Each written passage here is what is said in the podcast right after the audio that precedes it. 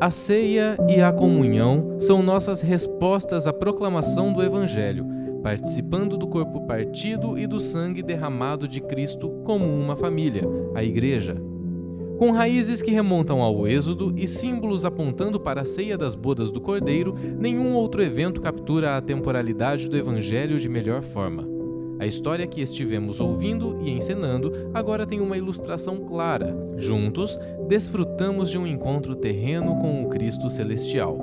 Bem-vindo à série Celebração da Redenção. Hoje nós estamos dando início não apenas a uma nova série de palavras, na verdade uma minissérie, porque vamos trabalhar esse tema três domingos, mas estamos dando início a uma nova estação na nossa comunidade de fé, na família dos que creem. E é o que a gente vai tentar trabalhar. Eu vou te pedir de presente sua atenção. A gente está readaptando algumas dinâmicas litúrgicas do culto, sobre isso que vamos falar. E vai ser importante a atenção e a boa ordem para tudo isso que estamos compartilhando. Então a nossa série, ela está sendo intitulada Celebração da Redenção. Ah, essa é o meu, mas é, deve ter uma logo da série, né? Não tem? Tem, na verdade, mas não está aí, né? Foi feito. Então hoje o tema, na verdade, dos três domingos será este, a mesa do Senhor. E em cada domingo nós vamos enfatizar uma verdade. Hoje, nosso tema, a mesa do Senhor, tem como ênfase celebrando a redenção. Vamos dizer juntos? Celebrando a redenção. Ok. No próximo domingo, se o Senhor permitir, nós vamos também tratar a mesa do Senhor discernindo o corpo de Cristo. E no terceiro domingo, permitindo o Senhor, a mesa do Senhor, um meio de graça. A mesa do Senhor, um meio de graça. Então, essas três ênfases daquilo que nós vamos chamar na série de mesa do Senhor, mas que na tradição da Igreja é chamado também de Santa Ceia, Santíssima Comunhão, Eucaristia, Partir do Pão, falam desse importante memorial que Cristo estabeleceu, que é a ceia, ou nós preferimos chamar de partir do pão, ok? Ah, então, antes que eu leia o texto bíblico, eu quero dizer o porquê nós vamos fazer isso aqui.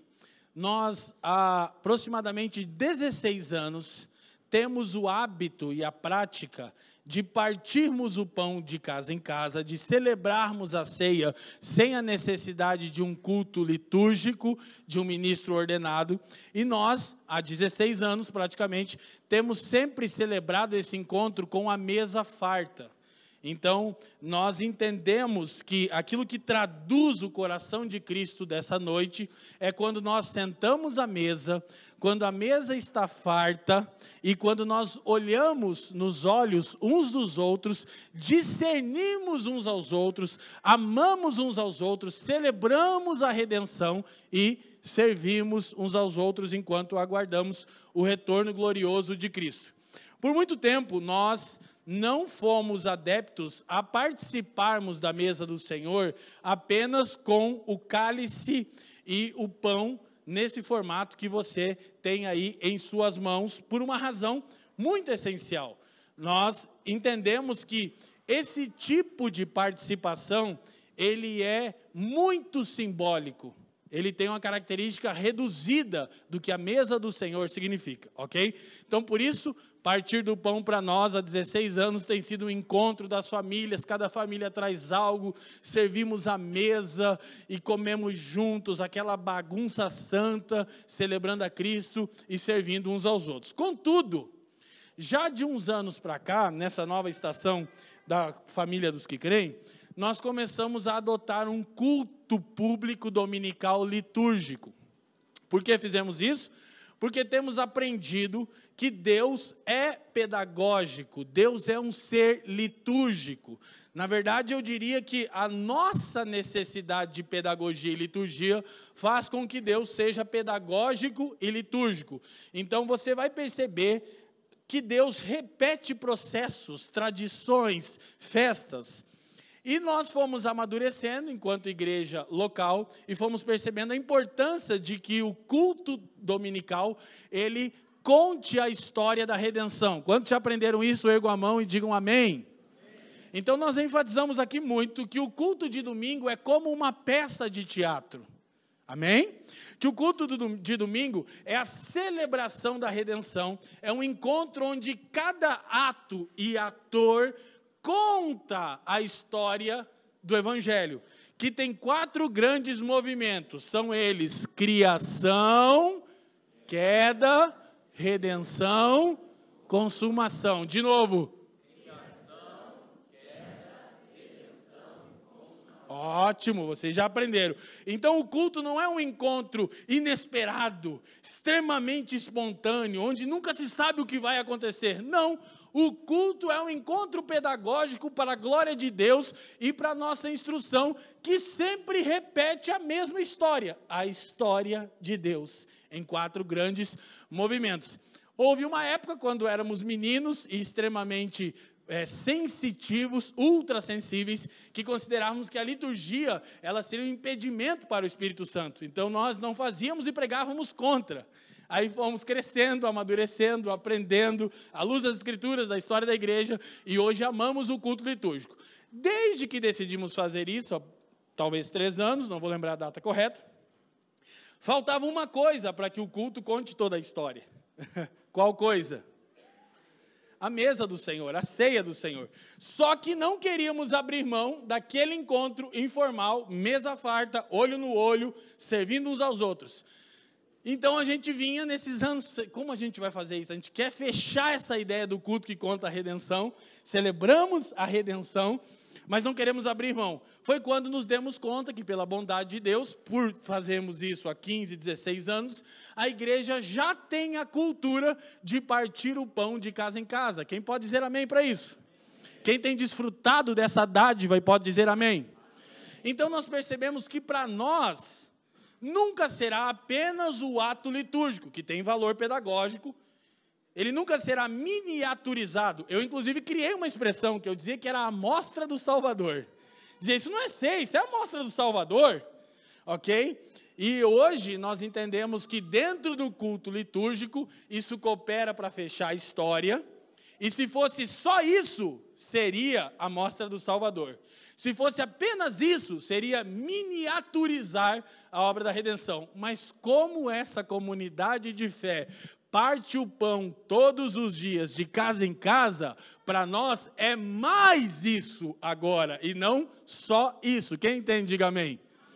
Então, por isso, isso é algo extremamente importante para nós, de extrema relevância na vida da igreja. Nós consideramos que tal transição só pode ser feita com uma série de palavras para instruir o porquê de cada coisa. Então, hoje é a primeira mensagem, o primeiro sermão nessa temática, mas quero ressaltar: nós não apenas podemos partir o pão nos lares, tomar o pão, tomar o fruto da vide, dar graça ao Senhor, nós devemos fazer isso sempre que nos encontramos, amém? Uma vez mais, quem de fato tem recebido vida e encorajamento por intermédio disso, diga amém. Amém. Então nós queremos sempre cultivar, não queremos que nenhum irmão reduza a redenção apenas a esse ato que é mais simbólico. É uma expressão, mas é muito simbólico.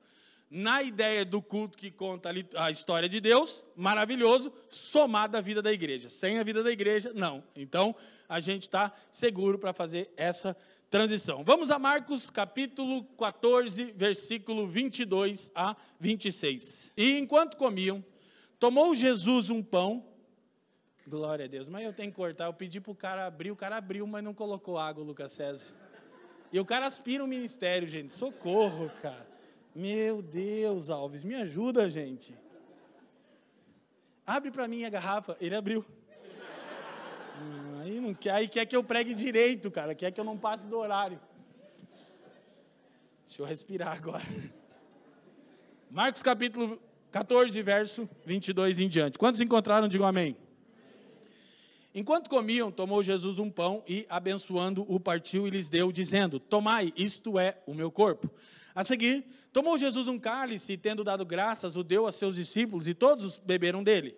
Então lhes disse: isto é o meu sangue, o sangue da nova aliança, derramado em favor de muitos. Em verdade vos digo que jamais beberei do fruto da videira até aquele dia em que o hei de beber novo no reino de Deus. Tendo cantado um hino, saíram para o monte das Oliveiras. Curva sua cabeça, oremos. Pai, te damos graças uma vez mais, erguemos o nome do seu Filho Jesus, mais alto do que qualquer outro nome, e eu te peço que você nos presenteie com espírito de sabedoria e de revelação, iluminando os olhos do nosso coração, a fim de que possamos compreender seu supremo propósito e nossa soberana vocação.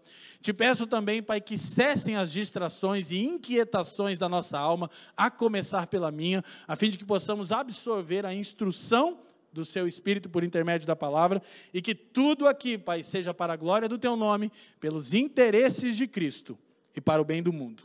Nós oramos no precioso nome de Jesus, e quem crê, diga amém. Então, nosso tema, a mesa do Senhor celebrando a redenção, vai partir de uma exposição do texto e da história de como esse momento tem sido encarado ao longo de dois mil anos de cristianismo e de cinco mil anos de tradição judaica. Vale lembrar que esse momento, essa ocasião descrita no Evangelho de Marcos, tem uma correlação direta com a festa judaica da Páscoa e dos pães asmos, ou ázimos, ou pães sem fermento. Essas duas festas, elas estavam tão rigorosamente associadas que ambas as nomenclaturas eram usadas de forma indiferente para fazer referência à celebração de oito dias que se iniciava com a Páscoa. Então a Páscoa era um dia, uma noite, e depois nos próximos sete dias, em Israel, eles comiam pão sem fermento. Então essa didática, pedagogia do Deus litúrgico que ama processos, servia para relembrar Israel da sua eleição e da sua vocação, ok? Então Cristo intencionalmente, nessa celebração, neste momento oportuno, ele ressignifica isso e entrega isso como um memorial ao seu povo. Então, esta cena é um dos pontos teológicos mais vibrantes do Evangelho de Marcos. Aqui Jesus interpretará o significado último da sua morte. Além disso, ele olha além da morte, confiante na consumação do reino de Deus, apesar da traição e da deserção dos seus discípulos. Então, basicamente, a ceia, eucaristia, mesa do Senhor, partir do pão, interpreta o sentido último da morte de Cristo e abre a firme esperança do retorno glorioso de Cristo em seu reino vindouro. Amém? Então, essa festa, ela era celebrada é, na tradição judaica e foi ressignificada por Cristo. Ela era basicamente ah, seguida desta liturgia, tá bom? Então vai ter algumas nuances que a gente não vai poder focar, preciso ganhar tempo, mas é, basicamente acontecia da seguinte maneira: primeiro, a família reunida. Vale relembrar, daqui a pouco a gente vai precisar disso, que a Páscoa e a ceia, no novo significado, na nova aliança, é sempre uma celebração coletiva. Diga comigo, celebração coletiva. Você não pode participar do corpo de Cristo sozinho. Ok? Você necessita de mais um. Então isso era observado em família, e o pai de família, o chefe da casa, conduzia a cerimônia, e Cristo vai usar a mesma didática para um novo significado. Primeiro, se bebia um cálice de vinho tinto misturado com água. Eram quatro cálices, tá bom? Diluídos, porque a ideia da Páscoa não era que o povo se embriagasse. O povo judeu, judeu bom, gosta de beber, entendeu? Então era diluído. Depois se procedia à lavagem cerimonial das mãos, simbolizando a necessidade de purificação moral e espiritual. Seguido disso, comiam as ervas amargas, como símbolo da escravidão no Egito. Depois, o quarto ato era beber o segundo cálice de vinho, à medida que o chefe de família ia explicando o significado da Páscoa. Quando olhamos para a noite em que Jesus foi traído, ele está como chefe de família, seguindo todo esse ritual. Inclusive, na verdade, o pai de família começava com uma oração, onde se agradecia ao Eterno pelo fruto da terra, e a família respondia amém. Isso abria essa cerimônia. Com toda certeza, Cristo segue à risca a cerimônia como chefe da família de Deus, não mais restrita a Israel, mas composta por homens e mulheres, jovens e adultos, anciãos e crianças, de todas as tribos, línguas, povos e nações, ok? Depois, entoavam o canto de Halel, que é composto dos salmos cento e treze a cento e dezoito, eram os salmos de libertação do Egito. Se você reparou, o versículo vinte e seis de Marcos diz que antes de encerrar a cerimônia, ir para o Getsêmani, do Getsêmani preso, preso, cruz, eles cantam um hino. É consenso na academia que é o Salmo cento e dezoito, que é o último hino de Halel. Eu fiquei tão tentado a fazer uma exposição do Salmo cento e dezoito, vocês não fazem ideia, e eu quero recomendar com veemência, pelo Espírito do Senhor, que essa semana você medite no Salmo cento e dezoito. É um salmo assim glorioso, enche o nosso coração de convicção, de esperança e de certeza da redenção gloriosa. Então, é interessante que era can- cantado de maneira responsiva. Então, o chefe de família, ele, durante toda a cerimônia, se cantavam cento e treze, cento e quatorze, cento e quinze, cento e dezesseis, cento e dezessete, último, cento e dezoito. E ele ia salmodiando e a família respondendo, aleluia e amém. Aleluia e amém. Isso é pedagogia, é uma coisa tão gloriosa que eu costumo dizer que ainda tenho o desejo, vou externar de novo, de que um dia celebremos uma Páscoa certinho, com todos os elementos. Imagina que coisa maravilhosa. Temos que decidir quem vai ser o pai da família, né? Não vai ser eu, porque quem tem filho barbado é gato, né? Então, mas quem sabe um dos irmãos mais anciãos entre nós poderia nos conduzir numa cerimônia. Cara, isso é, o judeu, ele tem uma pedagogia que a gente abandonou, a gente é tão fragmentado no entendimento. Então, depois o chefe de família servia e distribuía o cordeiro, juntamente com os pães sem fermento, e por fim, na verdade, bebiam um terceiro cálice de vinho. Eram quatro, mas por alguma razão, não clara nos evangelhos, Jesus toma o terceiro cálice, que Paulo diz que é o terceiro, que é o cálice chamado da bênção, primeira Coríntios dez, dezesseis, e ele diz, este é o cálice da nova aliança. Não sei porque ele não usa o quarto cálice, mas eram quatro normalmente usados. E tem uma outra coisa que já vamos ver. Agora, o que que aqui é a coisa central? Prestem atenção. A coisa central é que Páscoa, ela tem um ensinamento, e pães asmos, pães sem fermento, tem um outro ensinamento complementar. A Páscoa relembrava Israel de sua eleição e redenção. Repitam comigo.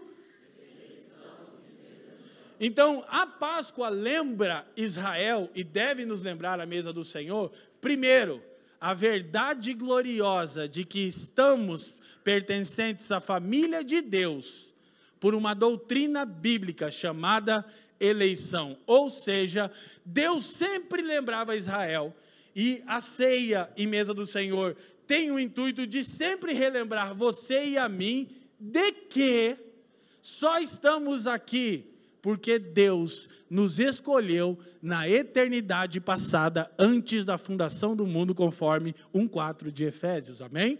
Então, cada vez que celebramos a ceia, primeira pedagogia, você está lembrando a si mesmo, que a razão pela qual você está aqui não é porque merecia, tampouco porque buscou a Deus, mas é porque Ele, de uma forma não explicada a você e a mim, nos escolheu. Amém? Então Israel, quando perdeu de vista a doutrina da eleição, se tornou um povo nacionalista. O pecado de Israel é basicamente achar que eles são o povo eleito. Daí nasce o nacionalismo como uma visão política, o patriotismo que não tem nada a ver com Deus. Aleluia, glória a Deus. Deus não é Deus do Brasil nem da América, é das nações. Então, ah, primeiro aspecto, eleição. Segundo aspecto, redenção. Então eles lembravam da noite que saíram do Egito, do cordeiro nos umbrais das portas. Quem se lembra disso, diga amém. Então eu sempre tenho que entender que a eleição, ela implica na redenção. Por que fomos redimidos? Porque Deus nos escolheu. E por que Deus nos escolheu? A resposta teológica, filosófica, mais profunda, orquestrada, em cinco mil anos de história é, porque Ele quis. Amém? Não, isso é maravilhoso. Por que, que Deus escolheu você e a mim, trapos de imundícia, envoltos em iniquidade, sem nenhum valor? A única resposta bíblica é, porque Ele assim o desejou. Então, quando eu parto o pão, eu lembro de tão gloriosa eleição e redenção, mas lembro de tão depravada condição eu estava sem o Cristo de Deus. Então, isso é Páscoa. Pães asmos, pães sem fermento, traduzem para nós, comunicam o propósito de Deus e a nossa vocação. Repitam comigo, propósito de Deus e a nossa vocação. Páscoa, eleição, redenção. Pães asmos, propósito de Deus e nossa vocação. Qual é o propósito de Deus, gente, descrito nas Escrituras? É habitar entre os homens. Só tem um problema. Pergunte para mim, qual?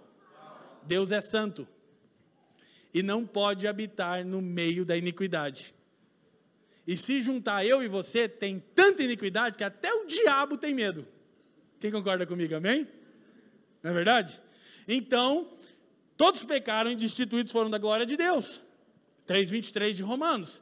O Deus Santo, Supremo, Glorioso, deseja habitar entre os homens. Mas como Ele pode fazer isso, sendo esses homens ímpios e caídos? Por causa da desobediência, como ouvimos aqui na liturgia. Então, por isso, pães asmos falam do propósito de Deus, o Deus Santo habitando entre nós, mas falam da nossa vocação. Somos chamados essencialmente para sermos santos. Então, participar da mesa do Senhor implica em abraçar a nossa vocação, santidade. Porque o Deus Santo virá habitar em meio a um povo santificado. Qual é a boa notícia? Que isso não é fruto do seu desempenho e nem do meu. É primeiro uma obra do Espírito Santo mediante a fé. Amém?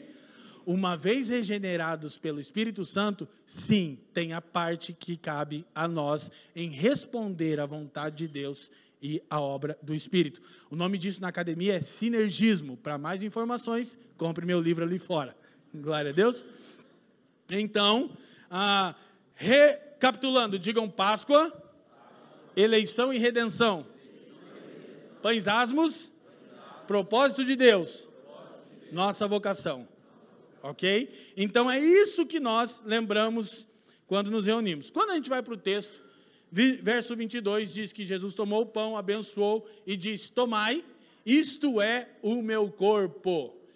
Antecipando o que a gente vai falar, preste bastante atenção. O verbo é, é o mais controverso da história da igreja.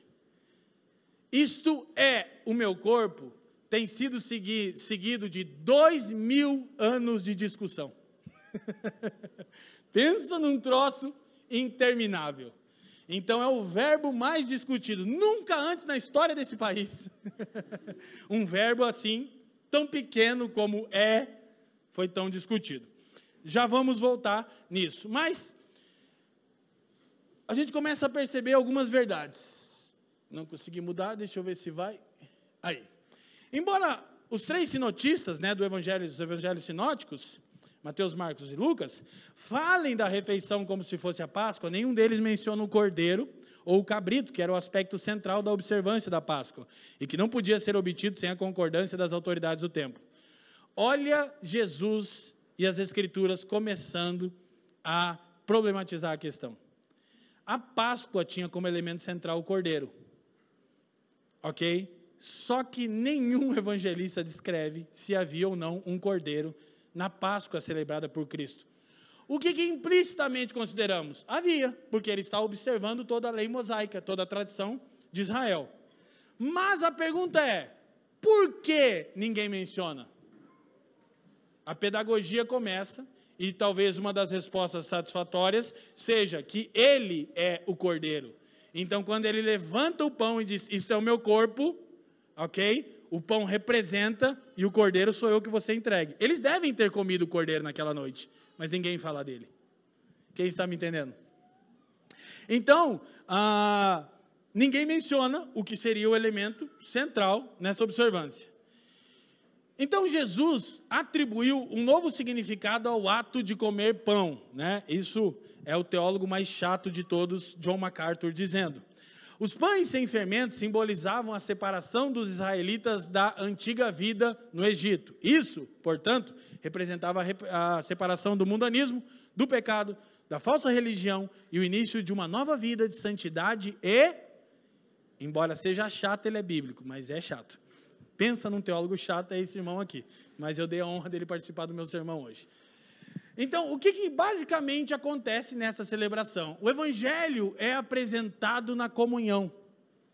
À medida que os elementos vão sendo explicados, e aí nós percebemos que nunca podemos partir o pão sem instrução. Porque tem uma pedagogia, senão o cara vai achar que é só pão e vinho. Tem uma pedagogia. À medida que os elementos vão sendo explicados, eles apontam para encarnação física de Cristo, sua morte sacrificial, sua ressurreição e seu reino vindouro.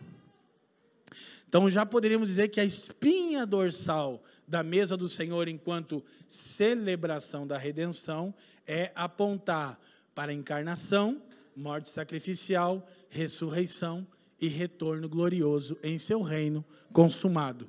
Amém, gente? Basicamente, temos elencados essas verdades aqui. Precisam fazer parte da nossa pedagogia. Depois o texto de Marcos vinte e três, vinte e quatro vai dizer que Jesus tomou um cálice, deu graças, deu aos seus discípulos. Todos beberam dele. Escute. E ele disse, isto é o meu sangue, o sangue da nova aliança derramado em favor de muitos. Como vimos, é o terceiro cálice. Então, não é demais lembrar que o derramamento de sangue em um sacrifício sempre era um requisito de Deus para estabelecer qualquer aliança. Por quê? Por causa da sentença de Deus sobre o fruto proibido. No dia que deles comerdes, certamente morrereis. Então precisa haver remissão de, peca... de, de sangue, derramamento de sangue, desculpa, porque o salário do pecado é a morte. Então essa era a figura, né, da obra de Cristo que uma vez por todas seria consumada. Aí Jesus acrescenta no verso vinte e cinco e diz, ah, Lucas, é, aqui Marcos não menciona, mas Lucas diz que ele disse o seguinte, eu desejei ardentemente esse momento. Primeira coisa que a gente pode é, extrair dessas palavras do nosso Senhor, é que um verdadeiro filho de Deus deseja ardentemente a comunhão. Eu acho extremamente complexo e difícil de chamar de cristão alguém que não é dado à comunhão. E aí a principal justificativa de uma geração hipersensível é a seguinte, é o meu jeito, é a minha personalidade. Então eu tenho algo para dizer para a sua personalidade. Morra, seja crucificada no Calvário, porque um nascido de novo deseja ardentemente a comunhão, porque é na comunhão que os nossos olhos são abertos, é com todos os santos, três dezoito de Efésios, que compreendemos a altura, largura, profundidade e comprimento. Não existe meu jeito, existe o Adão e a Eva que moram em você e precisam urgentemente irem para a cruz. Aleluia, glória a Deus.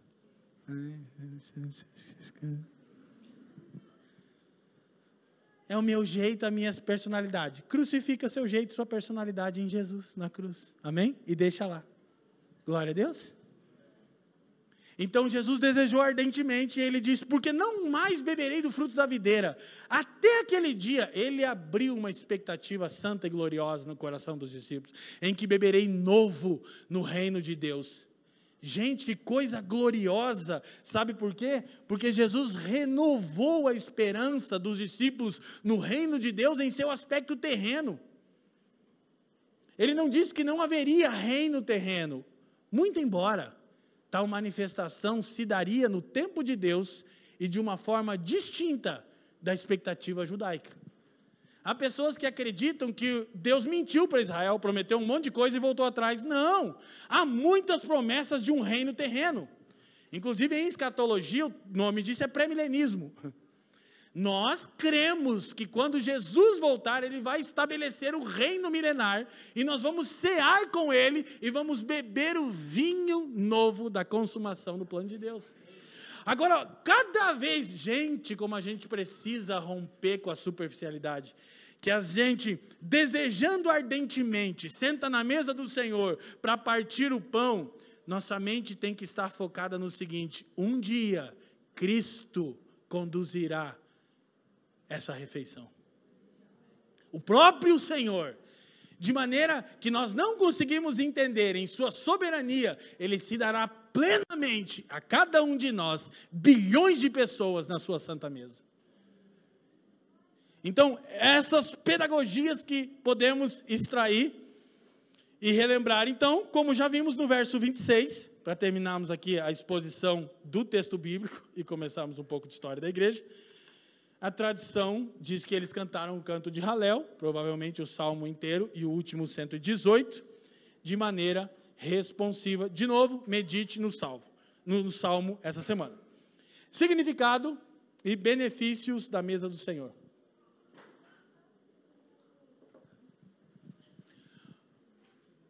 O objetivo central da mesa do Senhor, ceia a partir do pão, eucaristia, é o objetivo último da morte de Cristo. Então isso precisa sempre estar em nossa mente.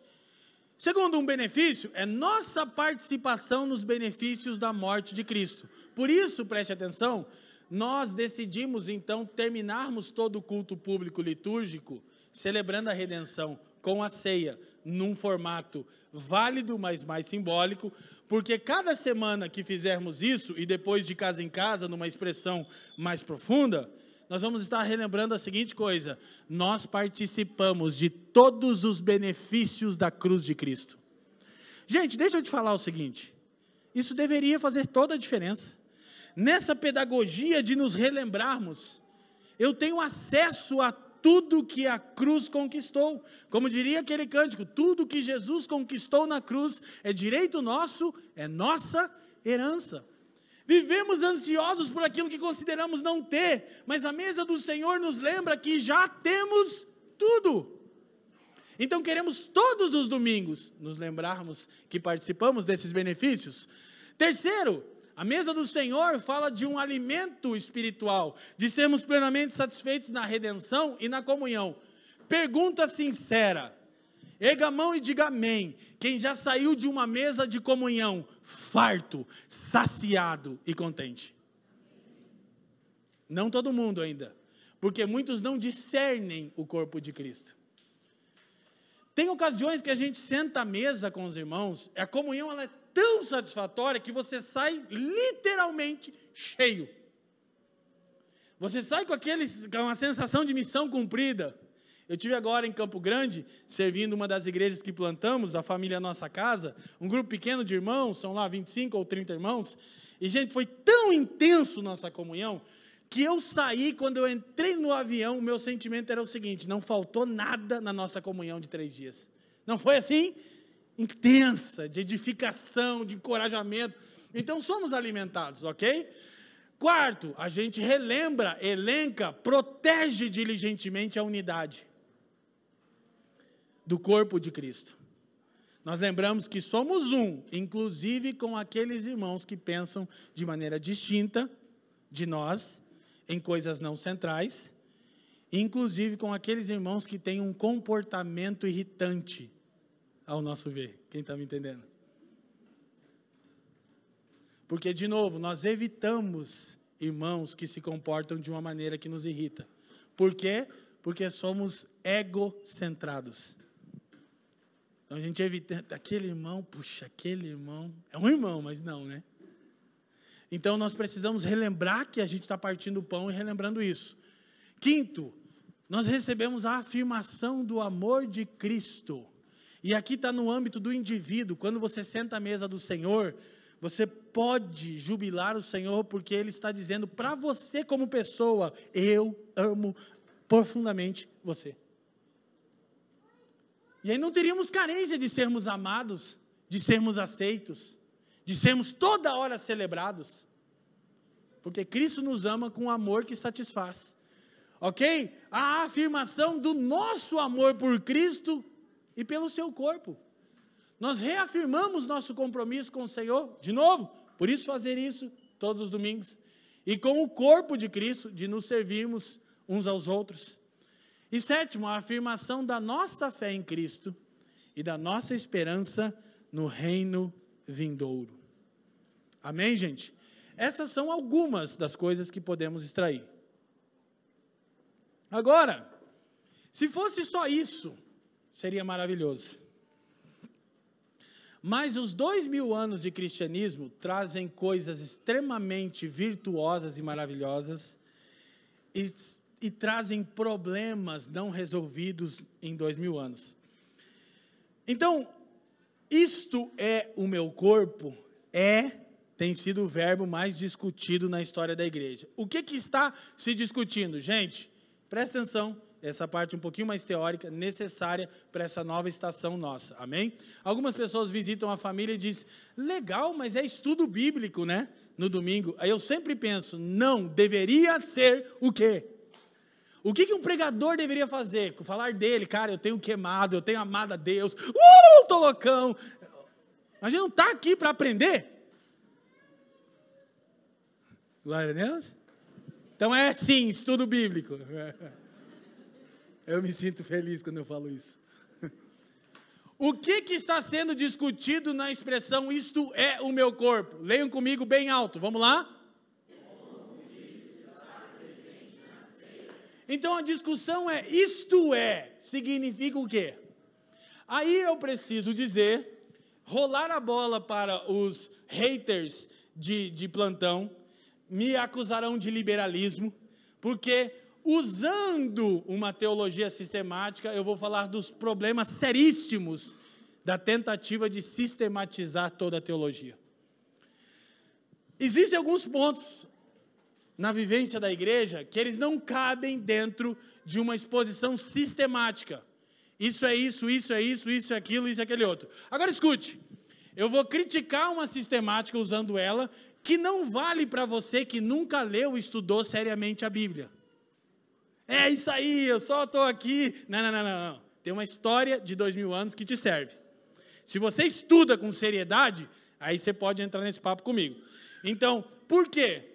Porque aí a teologia sistemática tenta explicar o que que Jesus queria dizer.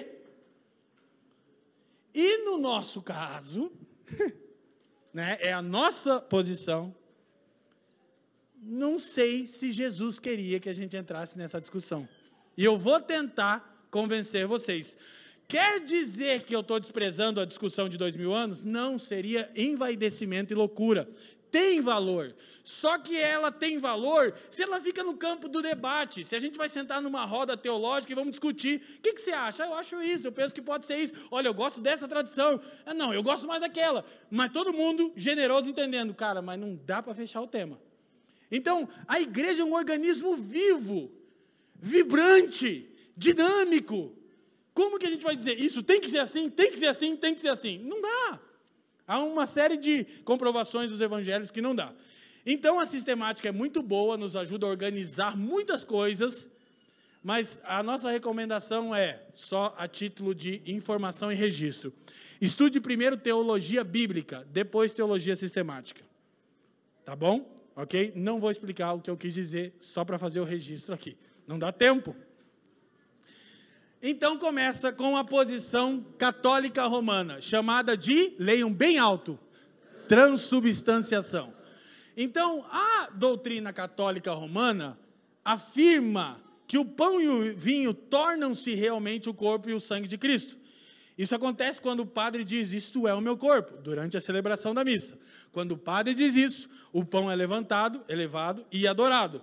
Este ato de elevar o pão e de pronunciá-lo como corpo de Cristo, só pode ser feito por um sacerdote. Então eu quero que vocês entendam que eu vou falar o que nos parece melhor, enquanto pastores dessa igreja local, sem desprezar que todas as tradições trazem verdades, escute, e todas as tradições têm problemas, mas há problemas mais sérios do que os outros. tá bom? Alguém aqui que foi católico de verdade, não fake news, não é esse eu sou católico e minha avó era, católico praticante top, levanta a mão. Tem alguém que ainda é, que é nosso irmão em Cristo? Não, eu sou católico, estou na igreja católica, estou visitando vocês. Não, que o meu sonho é ter uns irmãos católicos visitando a gente, que são irmãos. Então, mas isso parece um tanto difícil de ser sustentado. Por quê? Porque a igreja católica acredita que quando o padre abençoa o pão, ele se transubstancia no corpo, ele vira o próprio corpo físico de Jesus. Difícil de aceitar isso, né? À luz da Bíblia, ok? Mas a ceia não é um assunto central para a nossa salvação, então, se tiver errado o jeito deles e o nosso, segue o baile, a gente está tentando ser fiel à nossa consciência. Quem está me entendendo, ergue a mão e diga amém. Presta atenção, me ajuda especialmente com as crianças, para que eu não precise ficar aqui chamando atenção toda hora. O texto é realmente um pouco chato, mas é urgente para essa primeira palavra. Então, nem vamos estender muito, graças a Deus. É difícil de crer nisso, ok? E também não há amparo que tenha que ser um sacerdote... É... oficial, ordenado, assim como não há nenhum relato no Novo Testamento que tem que ser um pastor ordenado para celebrar a ceia, não há em lugar nenhum, tá bom? Então, quando isso acontece, segundo a doutrina católica, concede-se graça aos presentes, vou explicar, ex opere operato. Além disso, quando se celebra a missa, o sacrifício de Cristo é repetido, em algum sentido. Então, presta atenção na problemática da transubstanciação. Eles acreditam que se torna o corpo de Cristo quando o Padre abençoa. Eles não servem o vinho, que já é meio complexo, que Jesus servia, por causa de um problema na era medieval, que eu não vou explicar agora. Eles deixaram de servir o vinho. É só o pão, se torna o corpo de Cristo só por um ministro ordenado. E o que eles estão dizendo aqui é que Cristo está sendo entregue de novo. Embora os católicos tentam explicar que não é literalmente... Assim, não é que o sacrifício de Cristo não seja suficiente, mas é que ele é contínuo. Então, cada missa, Cristo é sacrificado.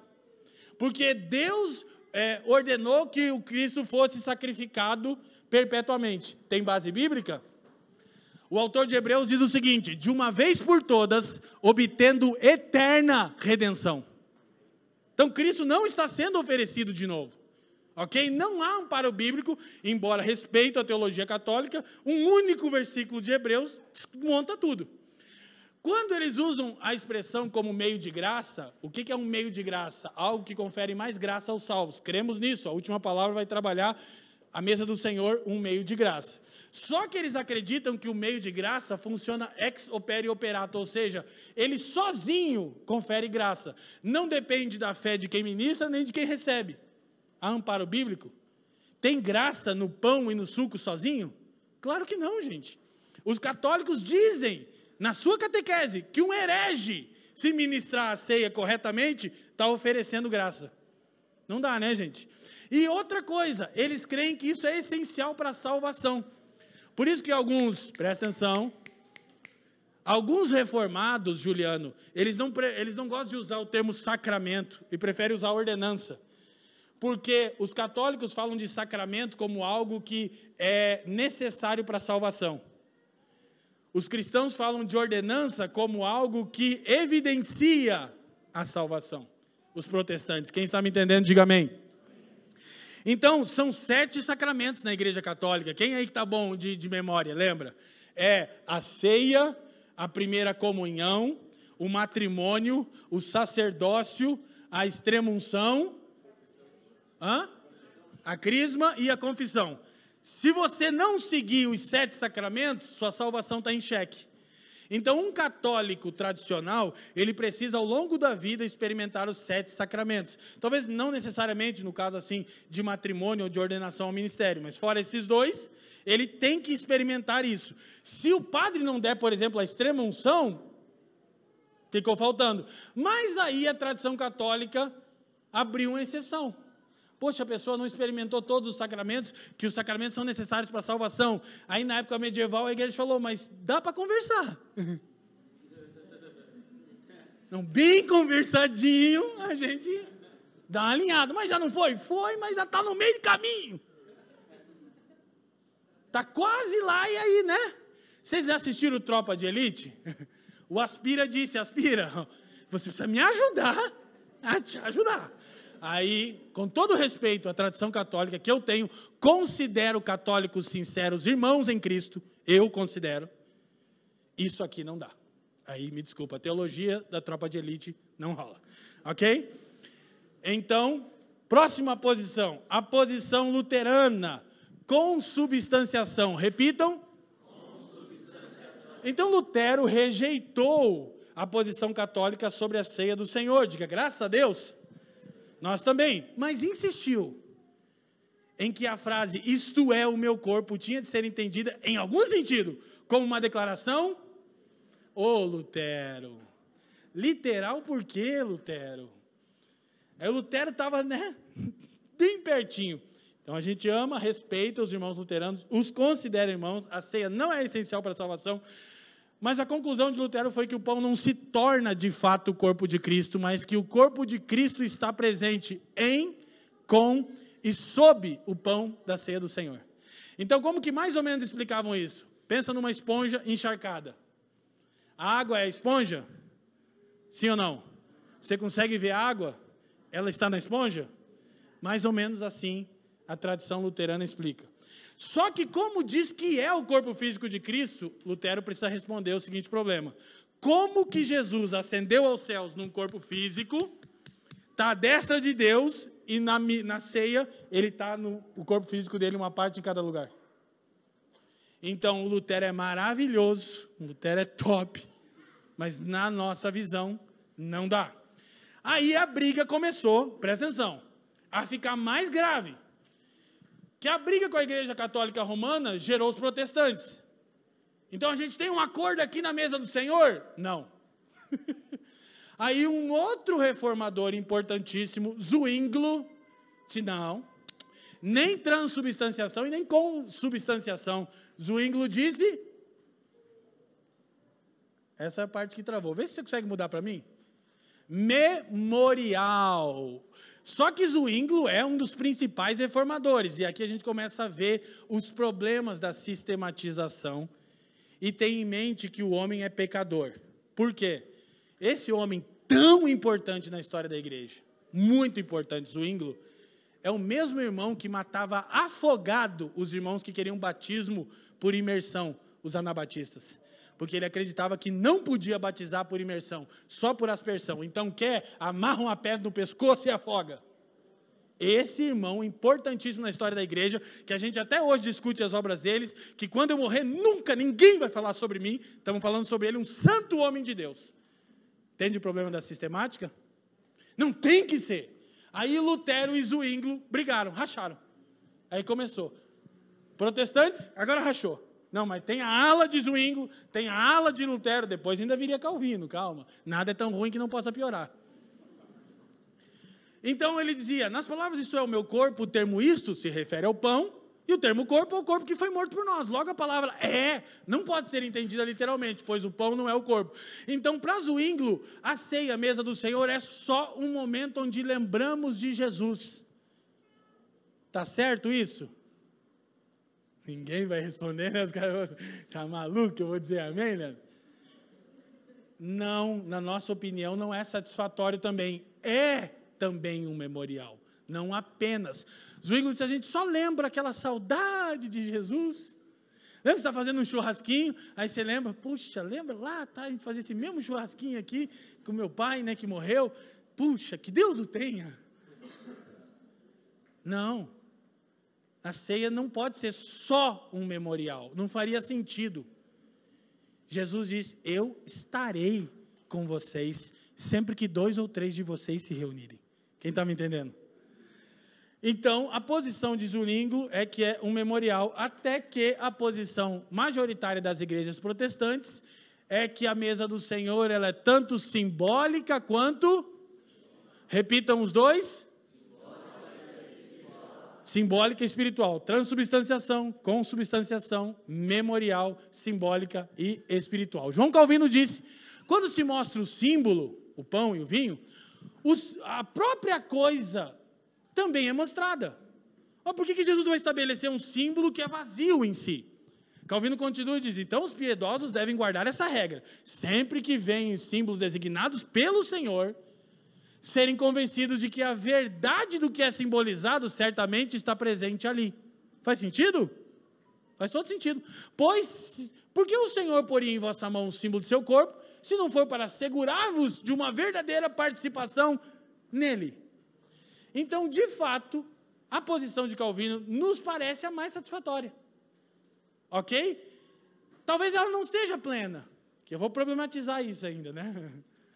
Mas ela é a mais satisfatória. Então, e, e, encontramos verdades nas tradições, encontramos falhas nas tradições. O que Calvino e os reformados majoritariamente falam, basicamente, nos parece algo que faça todo sentido. Quem está me entendendo, diga amém. Então, isto posto, para a gente ir caminhando para o final desse, desse sermão, quem deve participar da ceia do Senhor? Há três exigências onde há acordo com a maioria das tradições. As exigências são, vamos ler, um, dois, três. Um, os que creem em Cristo. Dois, os que já foram batizados. Três, o autoexame. Então, é aqui que eu problematizo. Isso aqui parece coerente, parece, tem um grande nível de coerência, melhor dizendo, parece que eu estou relativizando, tem, só que ainda para nós não é satisfatório, por causa de um problema que eu vou levantar agora, rolar a bola sem resolvê-lo, a gente vai resolvendo ao longo dessa nova estação da igreja, amém?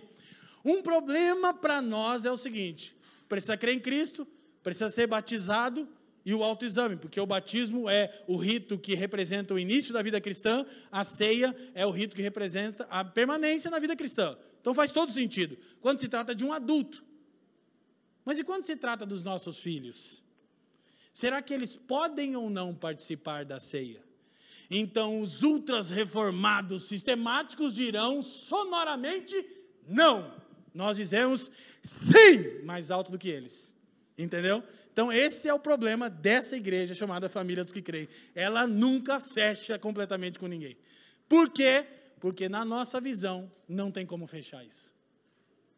E se cada um fala uma coisa e nós não pensamos que nenhum irmão perdeu a salvação por causa dela, a gente prefere pensar no seguinte, pontos que a gente vai falar, fica em paz, respira, vai dar tudo certo.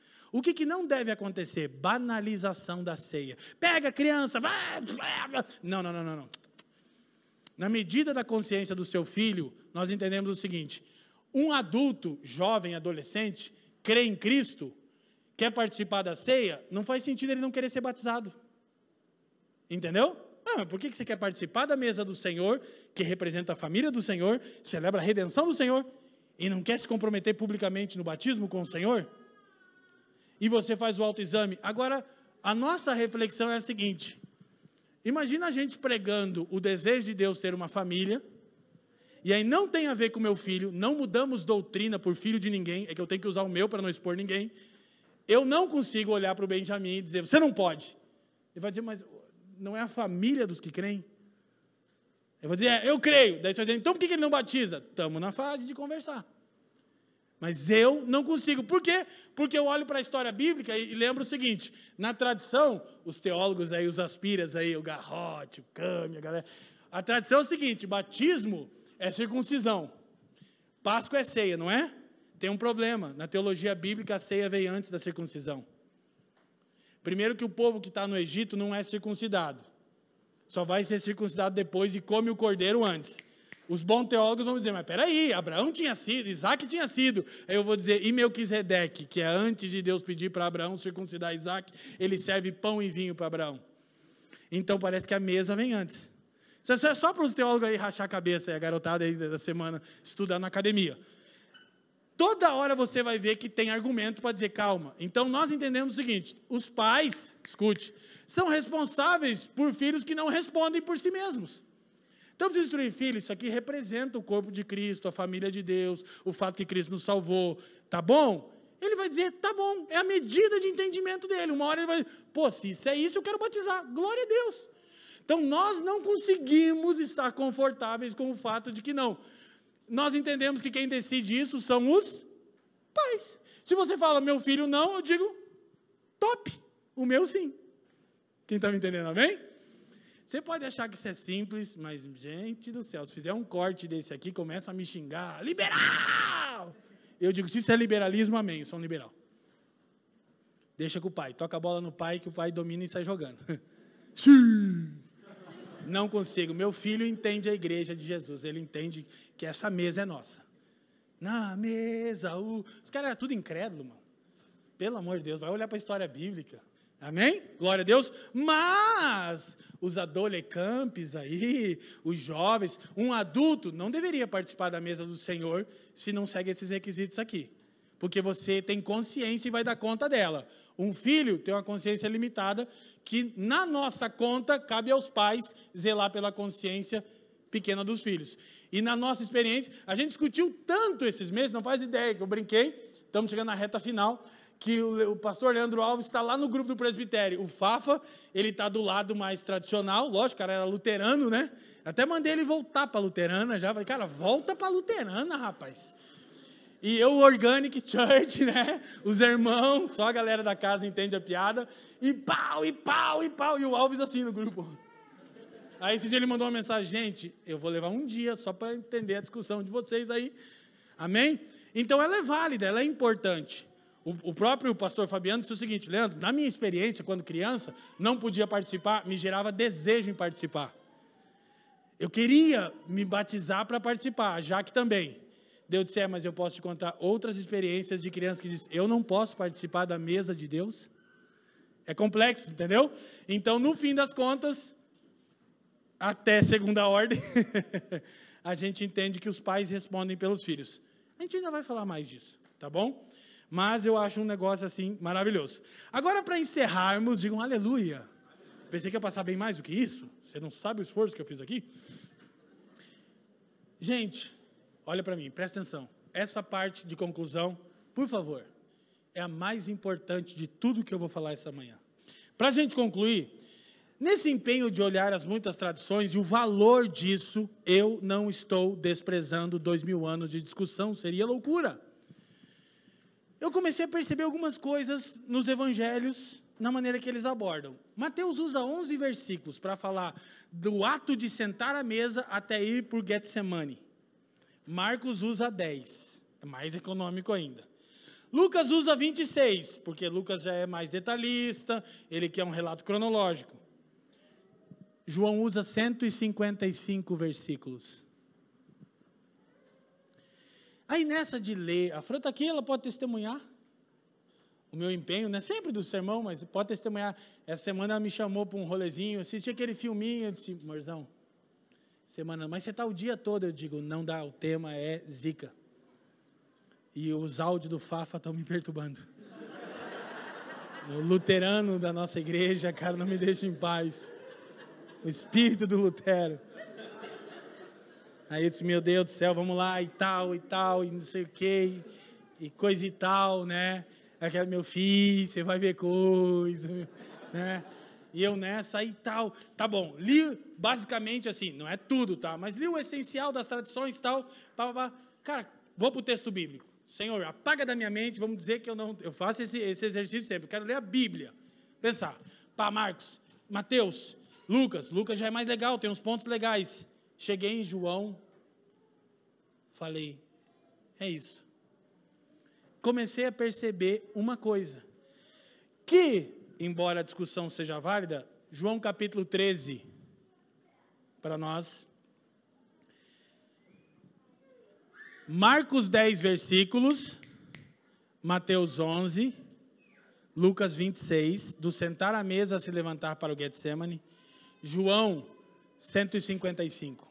Quatro capítulos, João treze, quatorze, quinze, dezesseis e dezessete, cinco no total, né, que conta o treze, agora escuta, presta atenção, olha o que, que João tem para falar da discussão, isto é o meu corpo, o pão, o suco, o vinho, treze e um, por favor, que é onde começa a narrativa, um pouco antes da festa da Páscoa, sabendo Jesus que havia chegado o tempo em que deixaria este mundo, e iria para o Pai, tendo amado os seus que estavam no mundo, amou-os até o fim. Dois, estava sendo servido o jantar, a Páscoa, a mesa do Senhor.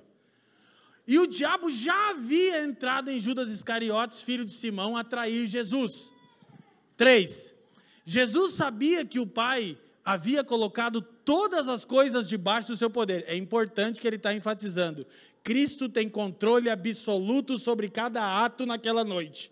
Inclusive, ele escolheu o lugar em segredo, os discípulos não sabiam, para que Judas não se antecipasse. Ele disse, calma, é você, eu sei, está tudo certinho, só que é quando eu disser que vai ser. Entendeu? Inclusive, por isso que ele molhou e disse, vai, agora pode fazer. Controle absoluto. Ele sabia que o Pai havia colocado todas as coisas debaixo da sua autoridade. E que viera de Deus, e que estava voltando, não havia crise existencial no Getsêmani, não é isso que está acontecendo, ele não quer ser separado da comunhão do Pai, a dor dele não é porque ele está em dúvida se ele quer ou não, tem medo da cruz, não, está tudo sob controle, eu vou ressuscitar, como está previsto na Escritura certinho, eu quero agora ter a última ceia, que eu desejei ardentemente. Quatro, assim, leiam comigo, tirou sua capa e colocou uma toalha envolto da cintura. Cinco.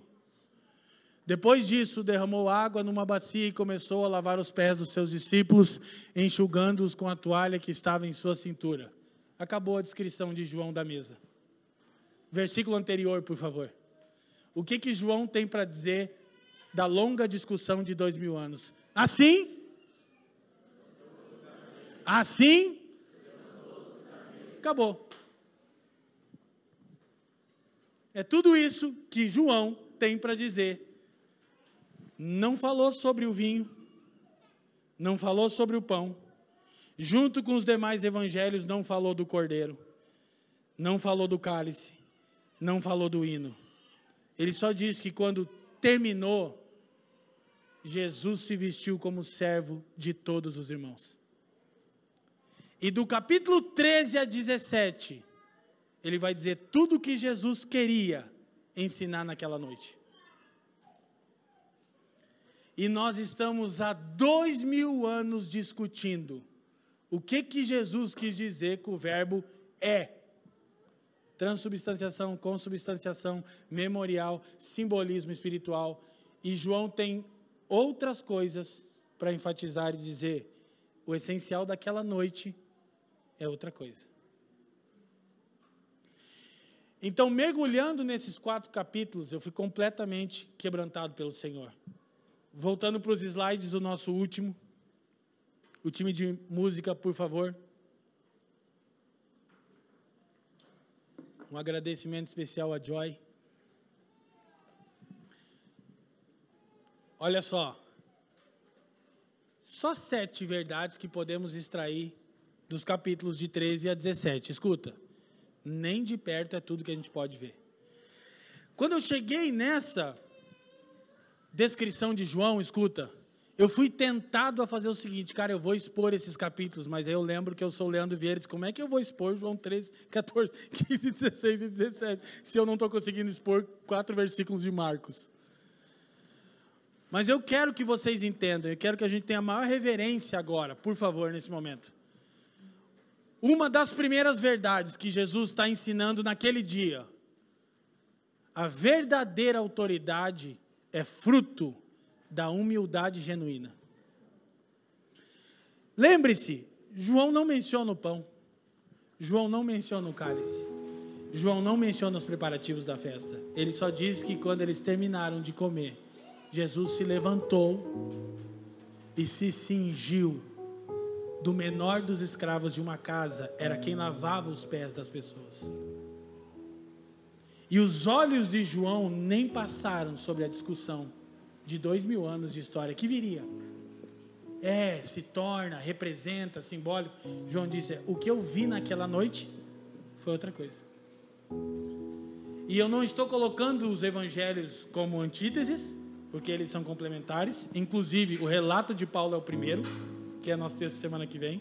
Paulo recebe do próprio Senhor, e tem coisas a dizer importantes sobre o, a cerimônia, mas eu particularmente sempre vejo João como um cara com um olhar diferente para Jesus, e quando eu comecei a João treze, eu comecei a refletir, Senhor, Perdoa nossa multidão de pecado e tentativa de sistematizar tudo.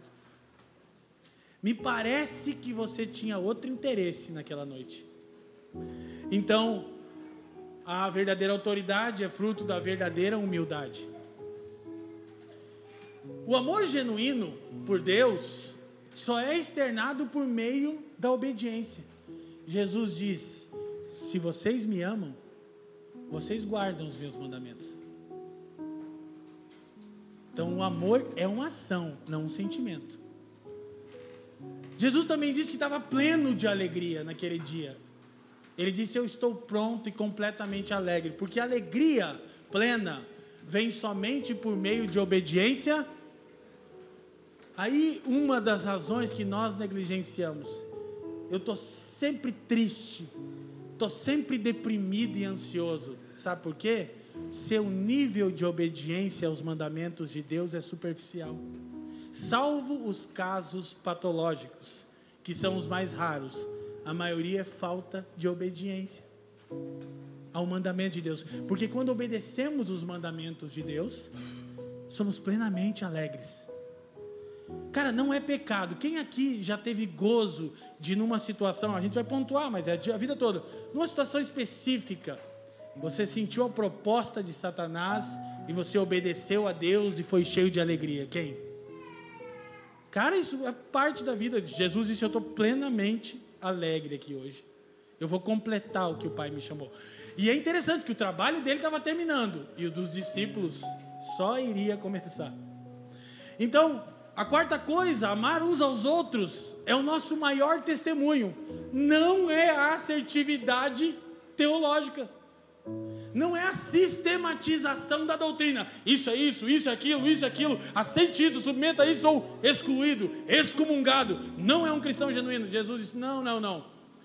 Três vezes ele vai dizer nesses capítulos: novo mandamento vos dou, amem uns aos outros. Outros como eu vos amei. Lembra como o texto começa? Tendo amado os seus, os amou até o... Sabe qual é o problema da nossa geração? É que a gente tem uma medida de amor para o outro. Ah não, aí já é demais. Não, Jesus ama até o fim. E ele diz que o nosso maior testemunho: nisto conhecerão que sois meus discípulos, quinze, trinta e cinco, se vos amardes uns aos outros. E aí, rachas e rupturas na história da igreja, para saber o que o verbo é significa. Afogamento, fogueira, em nome da boa teologia sistemática, da cabeça de alguém que disse que tem que ser do jeito que ele interpretou. Quem está me entendendo? Quantas vezes, meus amigos, a gente cai na arrogância de chegar nas sagradas letras do Senhor e dizer: ó, eu acho que é isso aqui, e se não for do meu jeito, você está excomungado. E hoje, inclusive, tem o que é bom e perigoso, porque as pessoas não têm o, o sentimento que havia em Cristo Jesus. Eu estou escrevendo um livro sobre o que é e não é a igreja. Meu Deus, que ousadia! Mas eu só posso escrever, vou dar um spoiler, porque no final de eu confrontar tudo que eu acho que não é, e falar um pouquinho do que eu acho que deveria ser, eu vou dizer, no fim das contas, que haja em nós o mesmo sentimento que houve em Cristo Jesus. Se a gente estiver ceando não tão certinho, batizando não tão certinho, pregando essa teologia não tão alinhada, mas houver em nós o mesmo sentimento que havia em Cristo Jesus, então eu penso que estaremos sendo o tipo de igreja que Ele deseja. Com todas as nossas dogmatizações e sistematizações da doutrina. Quem está me entendendo? Quinta coisa que ele trabalha, olha, eu fico tentado a expor o ministério do Espírito Santo. Ele vai dizer que o Espírito Santo é o nosso ajudador. Olha o foco de João. É, se tornou... vira, deixa de ser, está certo, afoga ele, queima ela. E João está dizendo que Jesus disse: eu rogarei ao Pai e Ele vos dará o Consolador, o Espírito da verdade, que o mundo não pode receber, pois Ele habita em vós e estará em vós.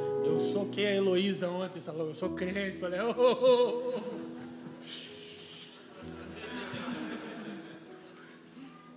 Eu disse, meu Deus, o Espírito Santo convence o homem do pecado, da justiça. O que, que tem que estar na minha mente na ceia do Senhor? Está se tornando, está representando. O Espírito de Deus está operando entre nós. Eu não estou desprezando. Eu só estou dizendo para vocês que esse teólogo de boteco, sem diploma, se satisfaz com João treze, quatorze, quinze, dezesseis e dezessete. E eu pude dar graças a Deus. Dizer, Senhor, para mim está fechada a conta. Deixa o Lutero, o Zuínglio tretando no céu. Acho que está todo mundo lá. O Papa Francisco, top, vai para lá também, eu acho. O Ratzinger já deve ter chegado antes. Eu quero isso aqui. O Espírito da verdade, o Espírito que consola, que habita, que santifica, que convence. Amém?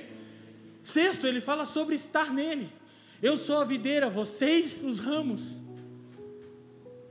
Tinha cordeiro, não tinha cordeiro, era três cálices ou foi quatro? Ele disse, vocês precisam estar em mim, porque sem mim, nada podeis fazer.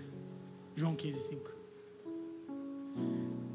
Orar por meio de Cristo, ele diz, e tudo que vocês pedirem ao Pai em meu nome, que não é o mesmo que usar, em nome de Jesus, no fim de uma oração ambiciosa, egocentrada e avarenta. Orar em nome de Jesus não é terminar orações avarentas com a frase, e em nome de Jesus que eu quero, é orar de acordo com a vontade de Jesus. E Jesus diz, vocês precisam estar em mim, orar por intermédio de mim, e aí vocês vão frutificar por meio de mim, para a glória do Pai. Porque o que o Pai deseja mesmo, não é que vocês passem dois mil anos discutindo o é da minha expressão, mas que vocês deem fruto e fruto que permanece, a fim de que o Pai seja glorificado. Amém? De novo, a discussão é boa? Claro que é, se ela nunca transcender o sentimento de Cristo em nós. O lavar os pés do outro. Sabe aquele irmão que você considera um falso irmão? Será que você conseguiria lavar os pés deles? Porque você precisa lembrar, Jesus lavou os pés de Judas, que não era um irmão.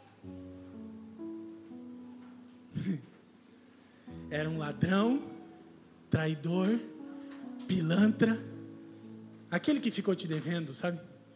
Que te fez um mal. Jesus lavou os pés dele também.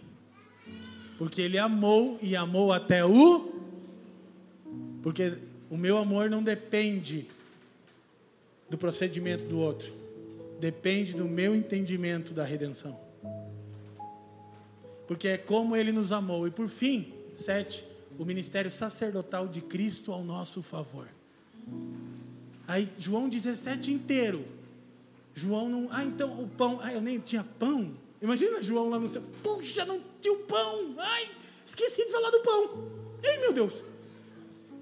Aí ele vai dizer que Cristo está exercendo o ministério ao nosso favor, de maneira que esse capítulo dezessete de João é o único na Bíblia que fala de você, porque a Bíblia não é sobre você e sobre mim, é sobre Deus, mas lá fala da gente.